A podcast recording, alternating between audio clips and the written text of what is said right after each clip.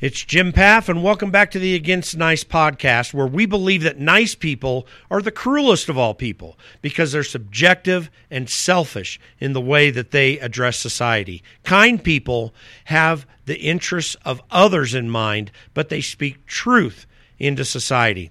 Follow us on iTunes, give us a five star rating, and also uh, give us your review of the podcast. You can also follow us on Spotify, Stitcher, iHeartRadio, and many other podcasting apps. Now let's get to the show. Part we're going to pick up on the what I think is the biggest story of the year so far.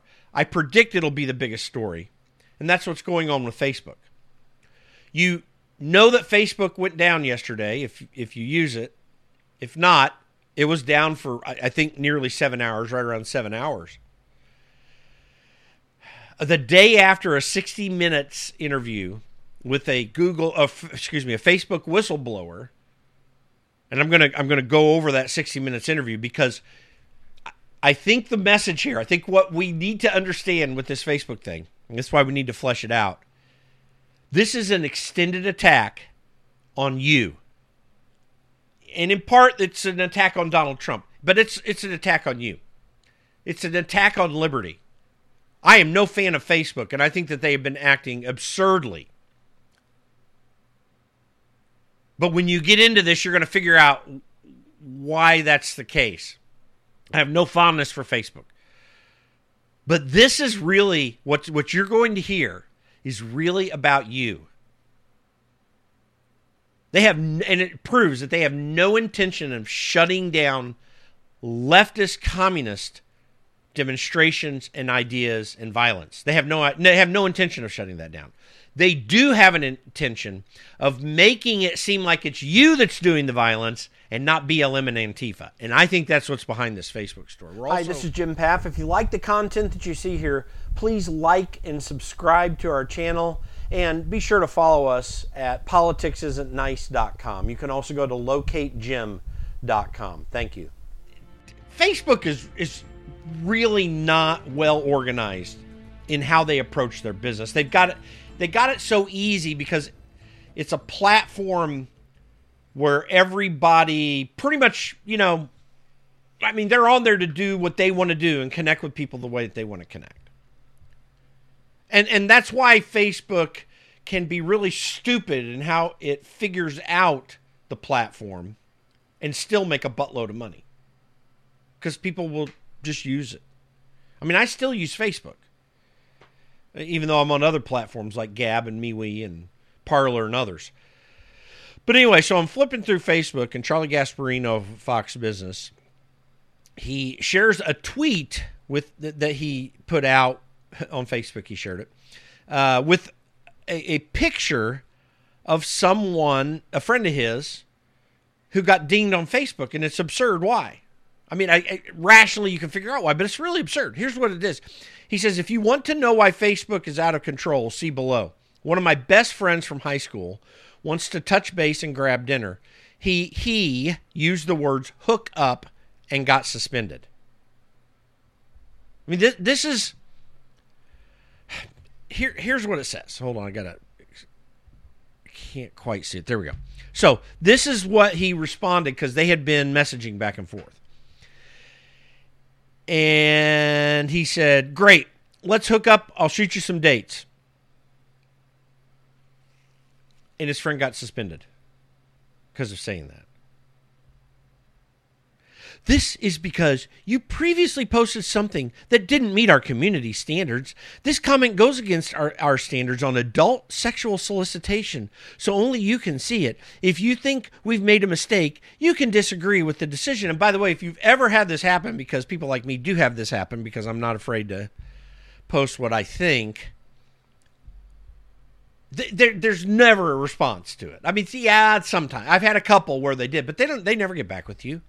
They're they're not interested in they're interested in the freaking money. Now, I'm going to talk about this uh, 60 minutes interview cuz I've got a lot of questions about it and one of the assertions that uh, Frances Haugen is her name makes is that Facebook is doing certain things just cuz it's all about making money. There's some real presumptions that are negative. I have no problem with Facebook making a buttload of money. And I hope they or any other company would do so. And then allow me to utilize their services if I want to in the way I'd like to. And if not, then I don't want to do it. I mean, I'm I'm not for regulation on these companies. I've got a real problem with this.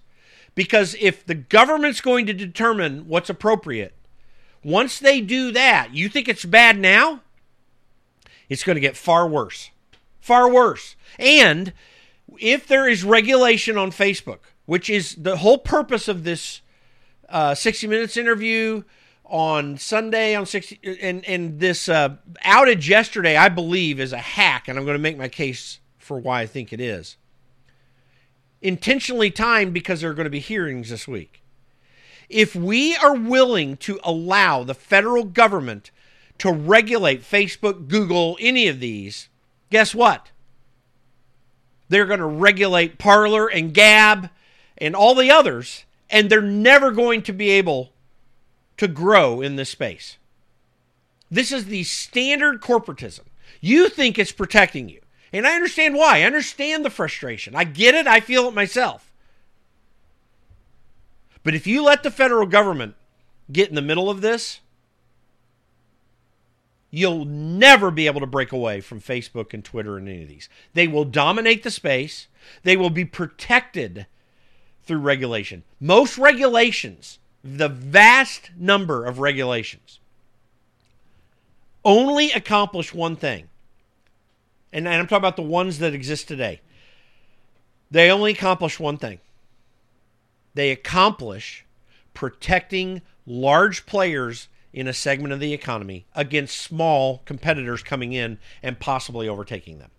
That's it. There's no other purpose for the vast majority of regulations that are on the books right now.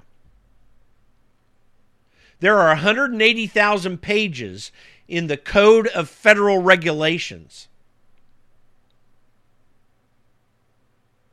We have an administrative state that it, that app acts on its own. It acts as the as the uh, legislative branch because they put out regulations that were not specifically passed by Congress. Of course, Congress gives that authority right over to them. It acts in the administrative capacity that every administrative function does under the authority of the president, but they also act as the judicial branch. Because these agencies have their own judicial process to determine whether or not you've followed a rule. So I want you to think about this.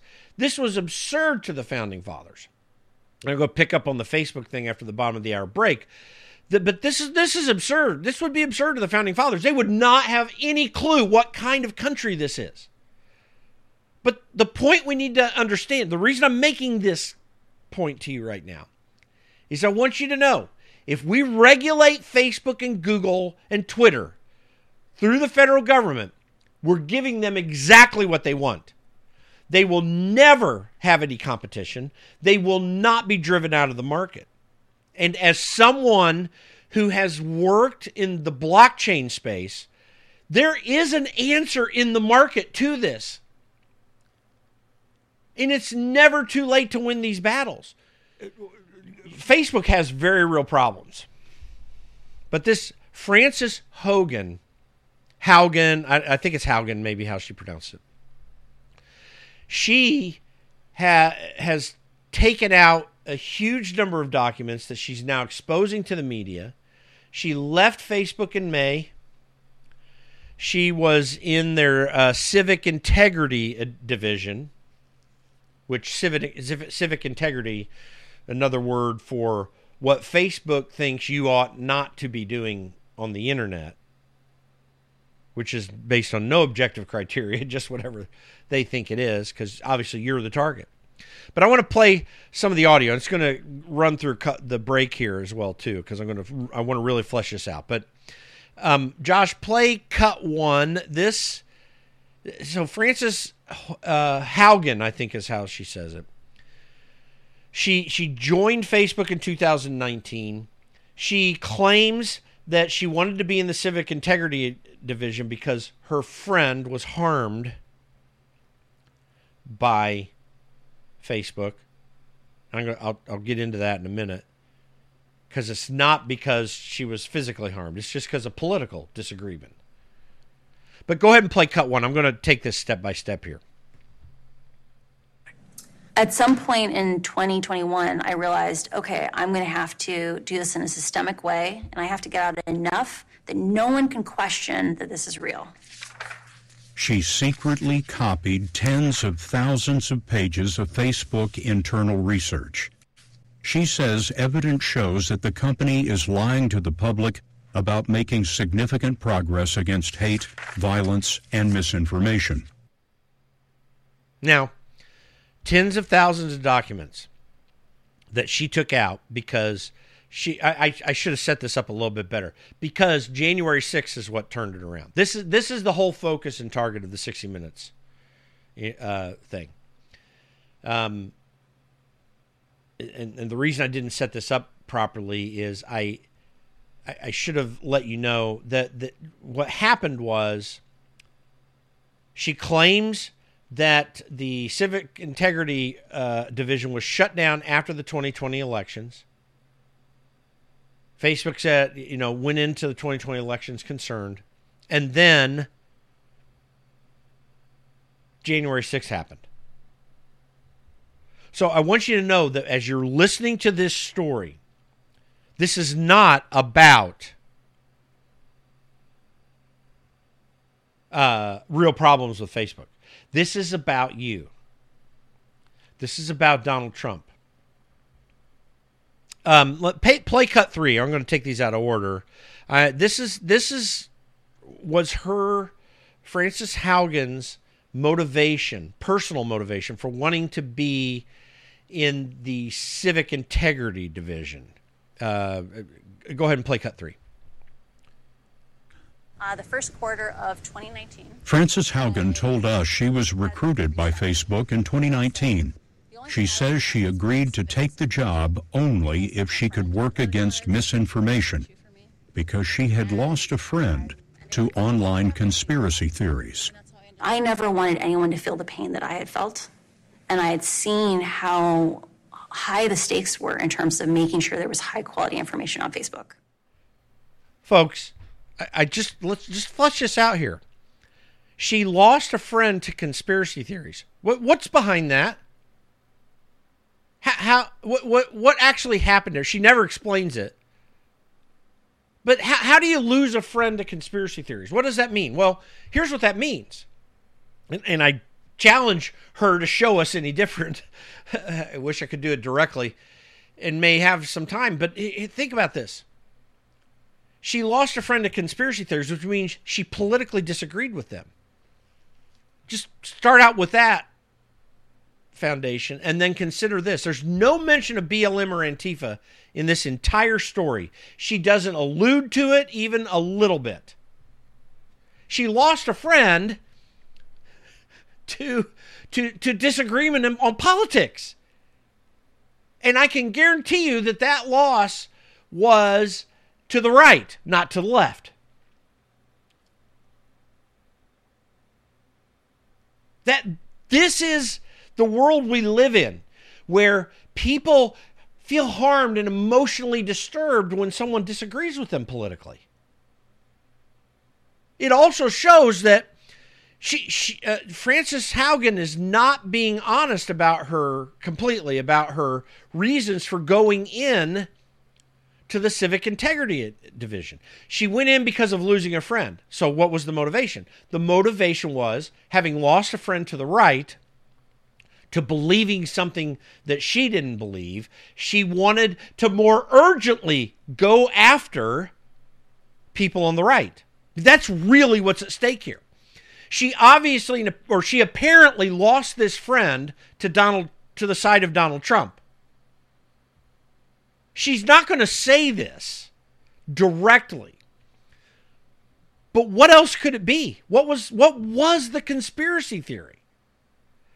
And probably since she was recruited in 2019, just before we go to break here, since she was recruited in 2019, it was probably the conspiracy theory, or so she believed it to be, of the Russia connection to Donald Trump, which we now know was no conspiracy theory at all, at least in terms of uh, opposing the idea that Trump was connected to Russia. We know the conspiracy theory was in the deep state and on the left.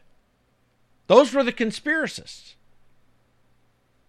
So, as you're hearing this story play out, recognize this is about people wanting to more radically control you from the left. That's what's happening here. We want to take a moment here, right in the middle of the podcast, just to tell you how incredibly important it is that you go to www.politicsisn'tnice.com as you get more information about the important things we're talking about today and uh, get other insights into different information and join our email list. There's a button right at the top right hand portion of the web page where you can join our email list. Also, go to facebook.com forward slash against nice. Uh, Twitter handle is against nice. You can follow us on Instagram at against nice as well, and on Parler at against nice. Uh, all of our social media is available to you, and of course, you can follow us on iTunes, Spotify, Stitcher, iHeartRadio, and many other podcasting apps so that you can get the podcast immediately when it comes out. And be sure to give us a five star rating and let people know what you think about this broadcast and the others that we have there. Again, www.politicsisn'tnice.com. By the way, uh, you can you hear me every Saturday from 11 to 1 here on the station. Uh, if you go to locatejim.com, you can get to my website, my Against Nice website. And always uh, glad to fill in for Michael. I think he does a great job, and I love helping him out when he can't be here. And uh, talking today about Facebook. Facebook, in a sense, is under attack. I say in a sense because I, I, I don't feel real sorry for him. But what I am concerned about is the fact that the the the attack that's taking place is not an attempt to make Facebook a more open platform. It's far too closed as it is. The problem is that it's people who want to shut you down further. So I've been talking about a 60 Minutes report that happened on Sunday. And Frances Haugen is a former Facebook employee. Uh, she had what I estimate to be a safe space moment when a friend of hers went over to the conservative side and, and it caused her great trauma, she says. And so she, when Facebook, as she, she claims that they were recruiting her to come work there, she wanted to work in the civic integrity division, which is it. The name's an equivocation. What what do you mean by civic integrity? Eh, eh, what what what that convoluted term is meant to communicate is that we're just going to make sure that, well, basically build a safe space. it's just another word for build safe spaces. But it, it's intended to give the impression that we're just going to make sure that there's no harm done to anybody. When all the harm that's done through the Civic Integrity Division is shutting down conservative speech. That's where she wanted to be because her friend went over to Trump or something. And now she's complaining about how Facebook does business. So here's so so she took out tens of thousands of documents. One of the questions that I have is how long does it take to get tens of thousands of documents out? So she was hired in 2019. She got uh, concerned about things right after the November 2020 election. I'll p- play a clip that explains that in a moment. She leaves in May. So, how do you literally get tens of thousands of documents without anyone internally seeing it in about a five month period? I mean, that's tens of thousands of documents. It's a lot of stuff. Was she working during the day? Was she staying really late at night? I mean, if she's working during the day, then you'd think that they'd be tracking this. If she's staying there late at night, then that's a red flag. What are you doing there so late? Well, I don't know. And people in the tech industry work all hours of the night, so maybe that's not a red flag to some. But the point I'm making is I think this was planned. I think it was, and, and maybe her recruitment at Facebook was coincidental. But I, I question that aspect of the story. I think she was trying to get into Facebook, and I think that someone put her up to it because they want to build a pretext for regulations they'd like to put on these companies. Someone has that pretext. Again, we've got the 60 minutes interview. Facebook was down yesterday for 7 hours and these they've got the best tech people in the world. How did they miss this? And then there's going to be a hearing on Facebook this week. And, and folks, I know you're frustrated with Facebook because I really am too in many ways. But I have to tell you this it's the most open of the platforms, the most catering to conservatives. I spent in my time on Capitol Hill, I had a connection at Facebook. This is back before all this stuff stirred up because I was there uh, on Capitol Hill from 2010 to 2018, and the these uh, throttling down conservative discussion problems didn't exist in social media beginning in 2010. It only happened afterwards when the political threat was seen. And Facebook was actually trying to make sure everybody on both sides of the aisle were engaging clearly. That was their effort. And I think Zuckerberg, and I have no love for Mark Zuckerberg, but I really do think that he wanted an open platform and he eventually got pressured. And I think he also has some proclivities that way too. So so all this to say Frances Haugen, I think there's a possibility at least I have a question whether the whole purpose of her going to work there was to shut down conservative speech because she was upset about her friend going conservative, or at least empathetic to Trump or conservatives or Republicans somehow. And that and so let me play some some clips. And and then there was something that happened after the election that triggered her. So first of all, she talks about how the algorithm works in Facebook and the changes they made in 2018. That's cut four, Josh. And we're going to play this, and she's she's going to lay out her case for how bad she thinks the algorithm is. And and and this is one of those things where I think Facebook would like to have as open a platform as possible because they do make money, but and, and it may not be altruistic, but nonetheless, it it this sets up, in my opinion, why she feels from a leftist perspective that right speech needs to be shut down, even though she'll never say it. Go ahead and play cut four. Haugen told us the root of Facebook's problem is in a change that it made in 2018 to its algorithms, so, the programming. So, what the root to Facebook's problem? What's its problem?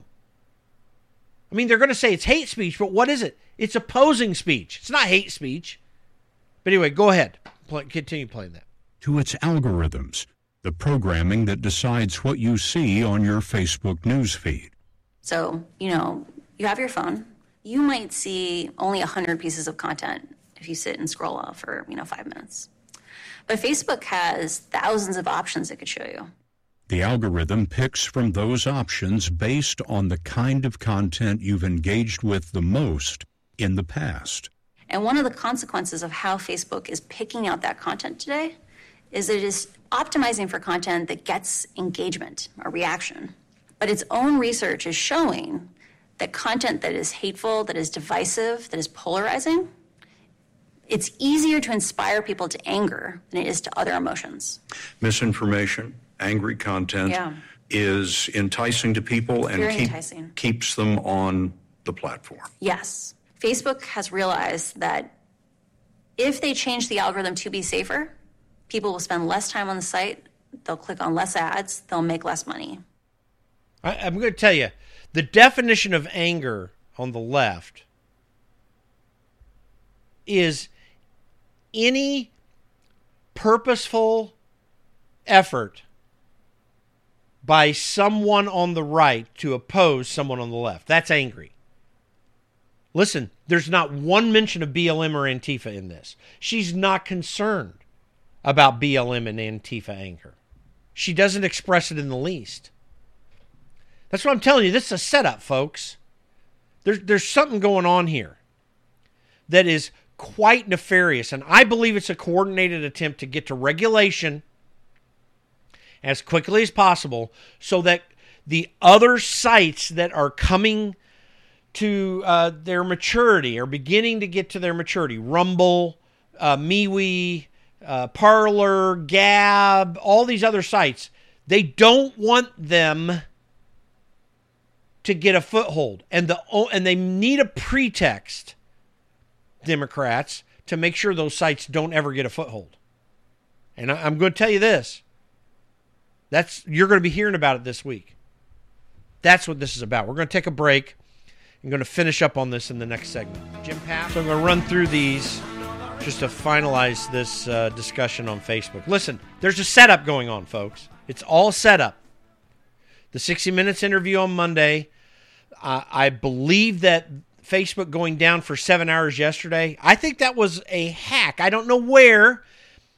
I don't know if if if I, I, it's hard for me to think that Facebook is doing this of their own accord, but I'm I'm convinced that there are some hacktivists involved in this, and I speculate, and I don't know this for sure.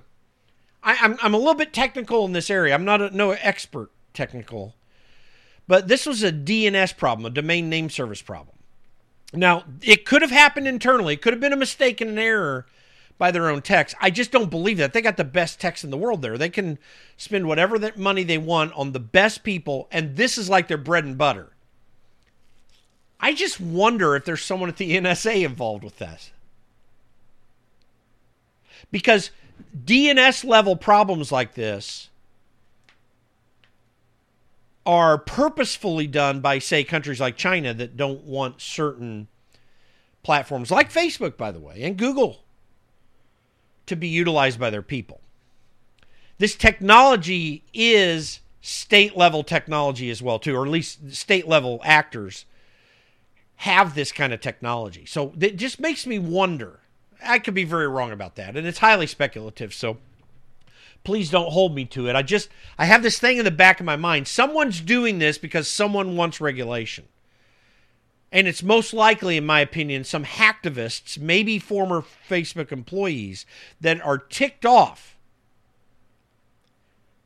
And they want Facebook to more fully conform in the way that Twitter has, for example, in shutting down dissent from the right hand side of the political aisle. So I'm, just going to play two more of the cuts, Josh. I want to play cut five right now, and uh, and Frances Haugen talks about what happened with Facebook's pre-election algorithm and what they feel some of the consequences are with that. Go ahead and play cut five. Haugen says Facebook understood the danger to the 2020 election, so it turned on safety systems to reduce misinformation. But many of those changes, she says, were temporary. And as soon as the election was over, they turned them back off, or they changed the settings back to what they were before to prioritize growth over safety. And that really feels like a betrayal of democracy to me. So, again, keep in mind, they're using the term misinformation. This is 60 minutes, less disinformational than other aspects of CBS, but also very disinformational in certain areas. And certainly in this story, they're hiding what the real problem is. Misinformation. Whenever you hear left wing media say the word misinformation, they mean right wing speech, speech to the right, speech that's not of the left. And did you hear what she said? A danger to democracy? Well, first of all, we're not a democracy, we're a republic, but that's a discussion for another day. We're a representative democracy. But how is right wing information a threat to democracy? She thinks so because of her friend who went to the right and because of Donald Trump, whom she evidently hates. The anger that she's referring to is not BLM or Antifa anger, it's right wing anger. And we know this because in part because she talks about how it turned off after the election. Go ahead and play cut 6 and let's listen to that real quick. Josh, go ahead. It's one of these unfortunate consequences, right? No one at Facebook is malevolent, but the incentives are misaligned, right? Like Facebook makes more money when you consume more content. People enjoy engaging with things that elicit an emotional reaction. And the more anger that they get exposed to, the more they interact and more they consume. Folks, one, that's not true. I think she's misrepresenting the research that Facebook has in, in, terms of Facebook knows that this causes big problems. Well, I, I, I don't, I don't believe that honestly. But um, and and I don't believe that because people don't just interact with anger. Yeah, they some do. There's no doubt about it. We're talking about human nature here. I mean, you're not going to you cannot restrict a platform enough to get rid of human nature. Human nature is happening. There's no stopping that. It's always going to be there. And social media doesn't weaponize human nature worse. People still do bad things. You can't, it, it, it's not worse on social media. It just seems and feels worse, maybe. But, um, but there's, this is where I believe this next cut that I'm going to play, cut seven, I think reveals what the real motivation of this is because I don't believe that it's Facebook being irresponsible. The only irresponsibility that she and others see is with allowing Trump and right wing speech. By the way, they're they're avoiding saying Trump in this on purpose, in my opinion, because they they want this to seem a natural problem to everybody. They're very much restraining the word Trump in this because they think that they would lose the opportunity to regulate the business. And I think that that's the whole game here. And this is one evidence of it. Go ahead and play cut seven. Frances Haugen plans to testify before Congress this week. She believes the federal government should impose regulations. Facebook has demonstrated they cannot act independently. Facebook over and over again has shown it chooses profit over safety. It is subsidizing, it is paying for its profits with our safety. I'm hoping that this will have had a big enough impact on the world that they get the fortitude and the motivation to actually go put those regulations into place. This is also CBS's mo- motivation. The, these documents have been out for a long time. Okay, they they obviously did this on their biggest program because CBS isn't watched by hardly anyone except for sports. Um, the, their biggest program on Sunday night before hearings are happening, they they clearly waited for that, and that whatever that's their, that's their prerogative. But just recognize what's happening here. This is about regulation. They want to win regulation of this industry because they also want to regulate what you say. What they don't realize is they can get regulated the other way too. This is why I have been very much against repealing Section 230, which is the the portion of the Communications Decency Act that was passed, I think, in '98, that um, uh, that that gives uh, platforms uh, removes liability from platforms of what's said on those platforms, on social media platforms in particular, but any platform, Google on its uh, search engine and stuff like that. They're not liable for what you put on their platform. And I think that that's actually useful. It's why we have the ability to communicate in this way. The problem that's coming about is that you've got activists within these companies that are, have pressured a sometimes willing, sometimes unwilling uh, leadership in these companies to go after conservatives. They're not going after BLM and Antifa. In fact, BLM and Antifa organized entirely on Twitter. No one's talking about this.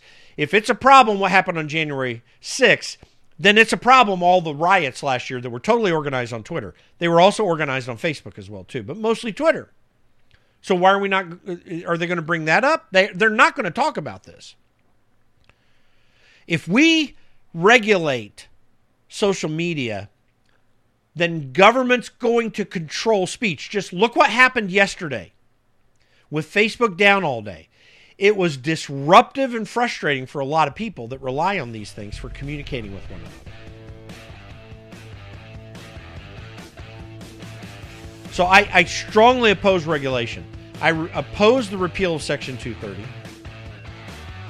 And I think we need to allow, with whatever pain we go through, we need to allow this these platforms to continue.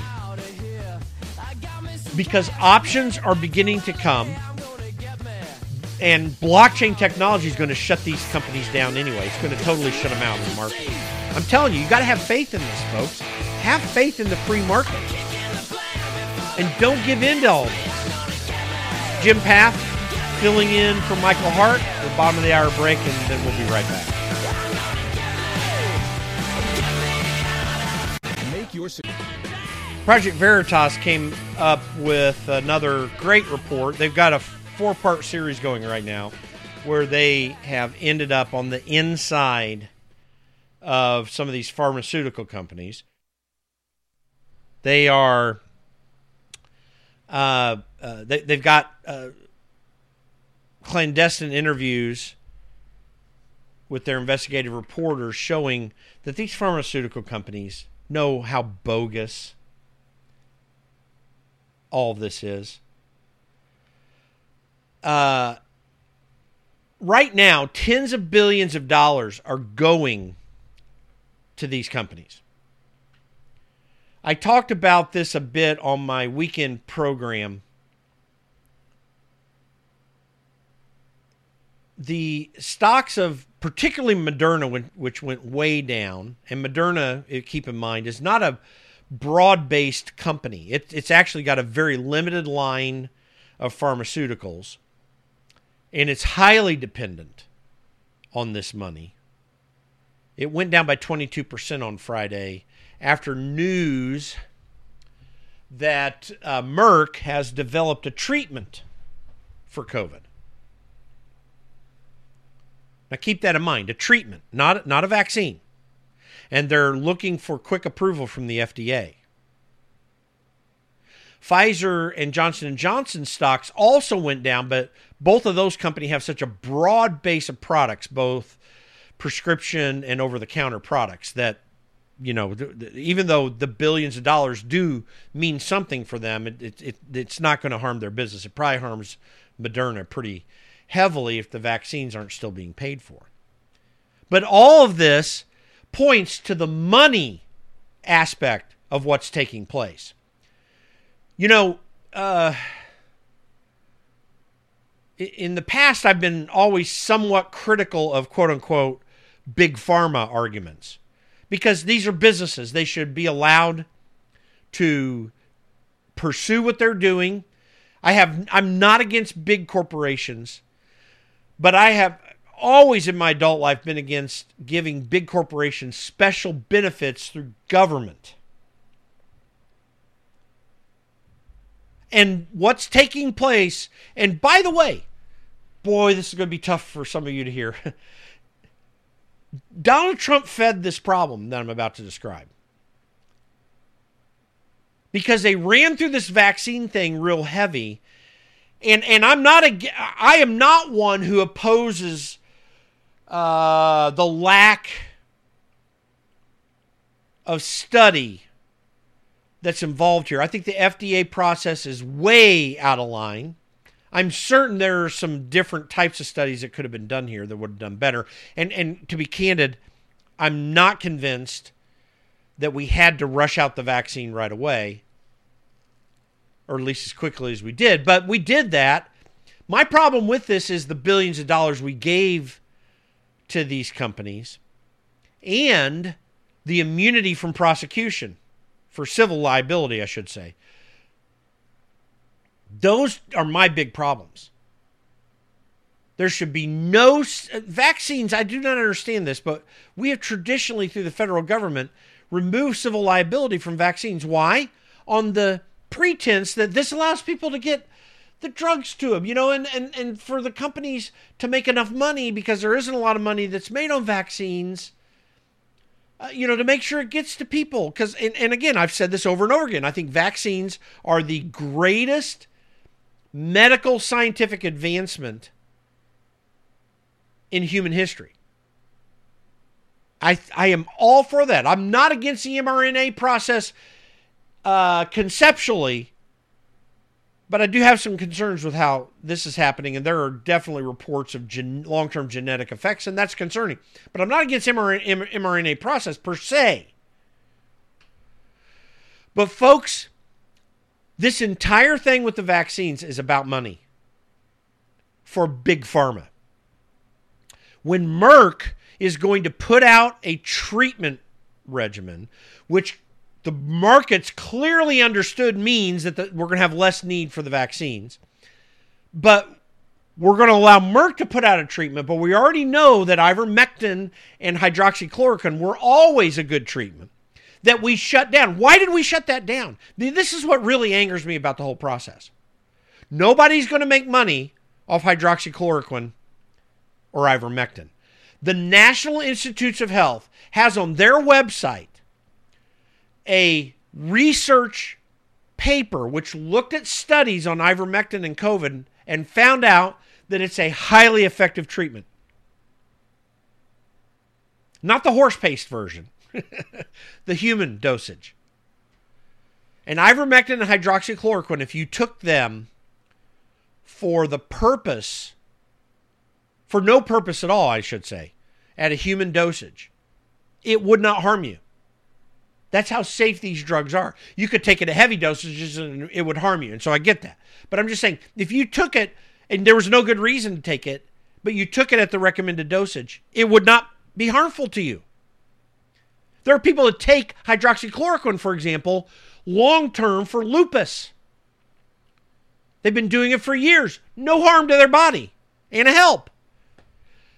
The reason that they went against hydroxychloroquine and ivermectin is because these pharmaceutical companies wanted to get the edge on getting the treatment. They know this these treatments work. They know it.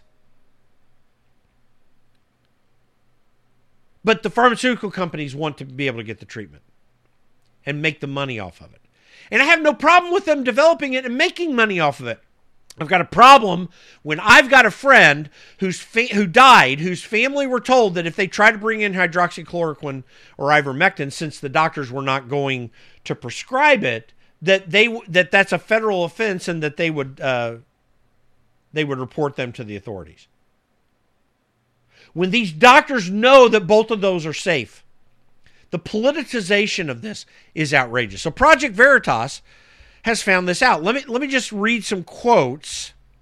Uh, this one from Nick Karl, a scientist who's directly involved in the production of, of uh, Pfizer's COVID vaccine. Okay, this is someone that an undercover reporter from Project Veritas spoke with, and I'll have the audio. I'm just going to read this real quick.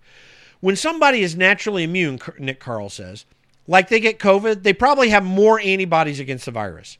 When you actually get the virus, you're going to start producing antibodies against multiple pieces of the virus. So your antibodies are probably better at that point than the COVID vaccination. I have to agree. By the way, that's the science.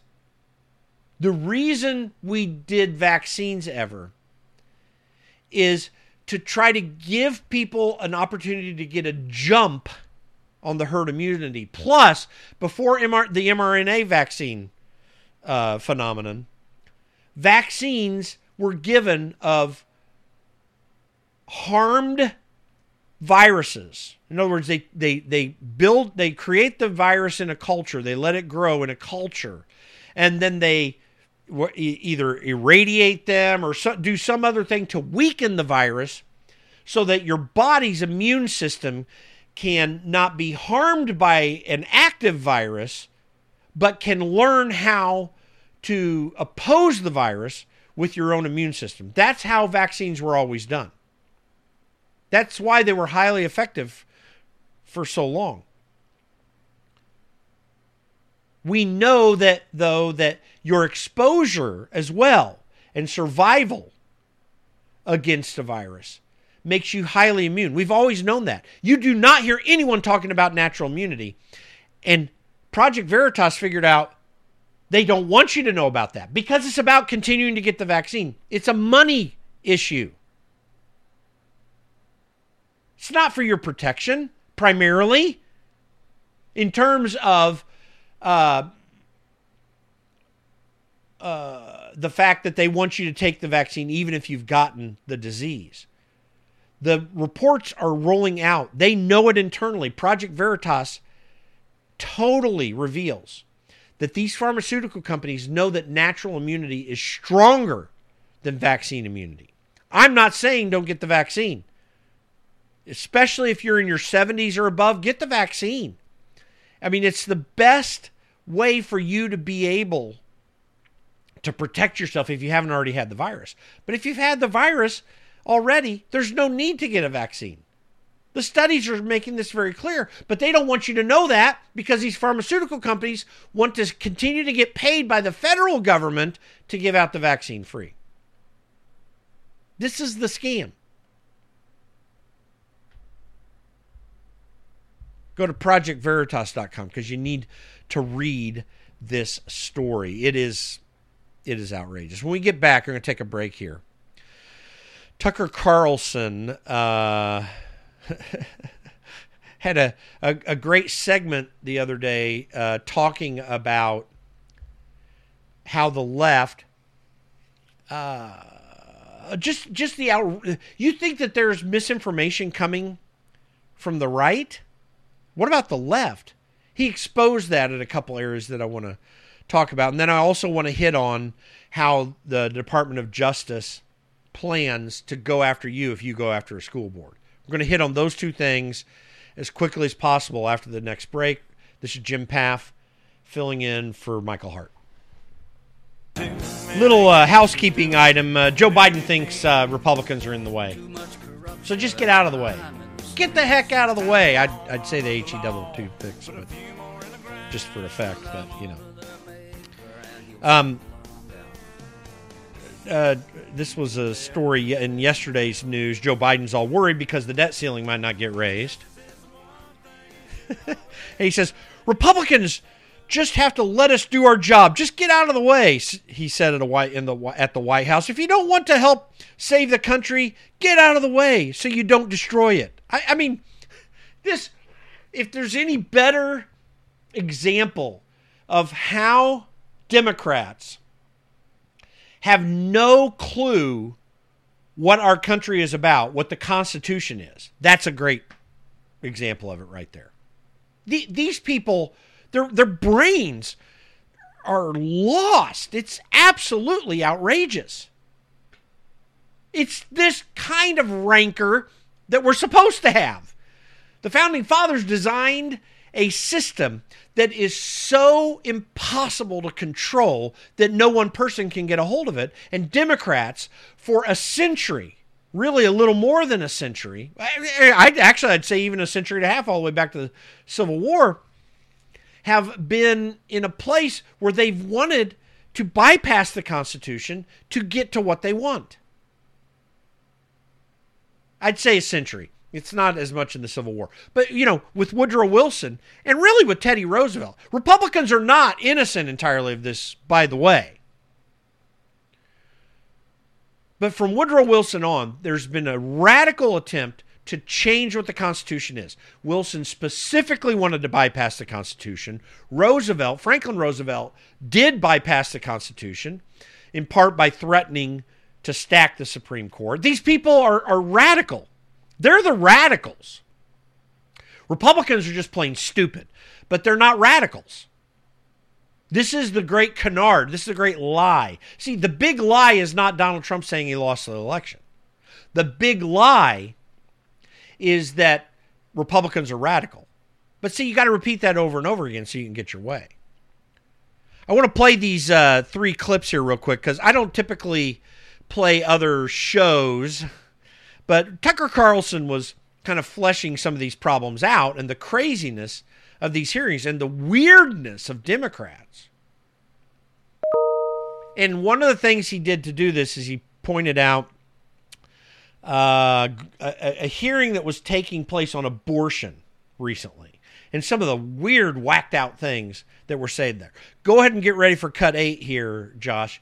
Uh, Gloria Steinem was in these congressional hearings opposing the Texas abortion law, which frankly is not radical. It actually, sadly, and sadly in a way, conforms closely to Roe v. Wade. See, Roe v. Wade only limited or only allowed abortions up to the first trimester. All this past the first trimester, this is all nuanced stuff that's come about since. The, the Supreme Court only said up to the first trimester. So, but listen to what Gloria Steinem said had to say about the Texas law. Go ahead and play cut eight.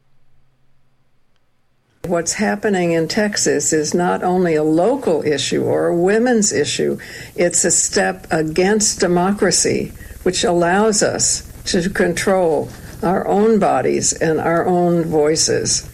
Remember when Hitler was elected, and he was elected, his very first official act was to padlock the family planning clinics and declare abortion a crime against the state. Mussolini did exactly the same thing because they knew that controlling reproduction and nationalizing women's bodies is the first step in a controlling state, an all controlling state. By the way, and I love Tucker Carlson's response, but but you'll which I'm going to play here. But what's interesting about this is is that the case she doesn't realize the case she's really making is that people as bad as the Nazis and the fascists in Italy are more protective of human life than she is. But it gets even worse because Tucker Carlson totally exposes this. Go ahead and play cut nine. Turns out Gloria Steinem was always pretty dumb, but back when she was 35, nobody noticed. But rewriting history, can't let you do that. Sorry, you're not Wikipedia. Actually, Adolf Hitler was an enthusiastic eugenicist, just like Margaret Sanger, who founded Planned Parenthood. He encouraged abortion, according to almost everyone who studied this. Jeffrey Tuomala, for example, a law professor who's written a lot about the Nuremberg trials. Hitler, like Gloria Steinem, supported abortion, not just as a matter of physical autonomy, but as a way to keep women working and contributing to the economy. Quote, the Nazis preferred that the Eastern European workers not become pregnant so they would not be taken out of the workforce. They took measures to identify pregnant workers and to encourage or pressure them into making use of the abortion services the Nazis provided. Oh, does that sound familiar? So, once again, the goal is to reduce women to wage slaves. It is more virtuous to work at JP Morgan than it is to be a mother. That's what they're telling you. And and this is a great point. This is the, the these people are so stupid. Gloria Steinem is really stupid.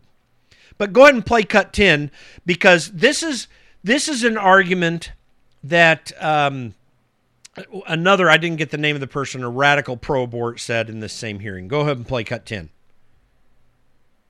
I think that it's very important for us to understand the intersection of racial justice policies and gender justice policies and reproductive justice policies because you don't understand why these bans on abortion are not about having more black and brown babies born. They want more white babies to be born. I mean, so Here's what's amazing about this. I mean, these people are so stupid. Listen, you talk about misinformation from the right.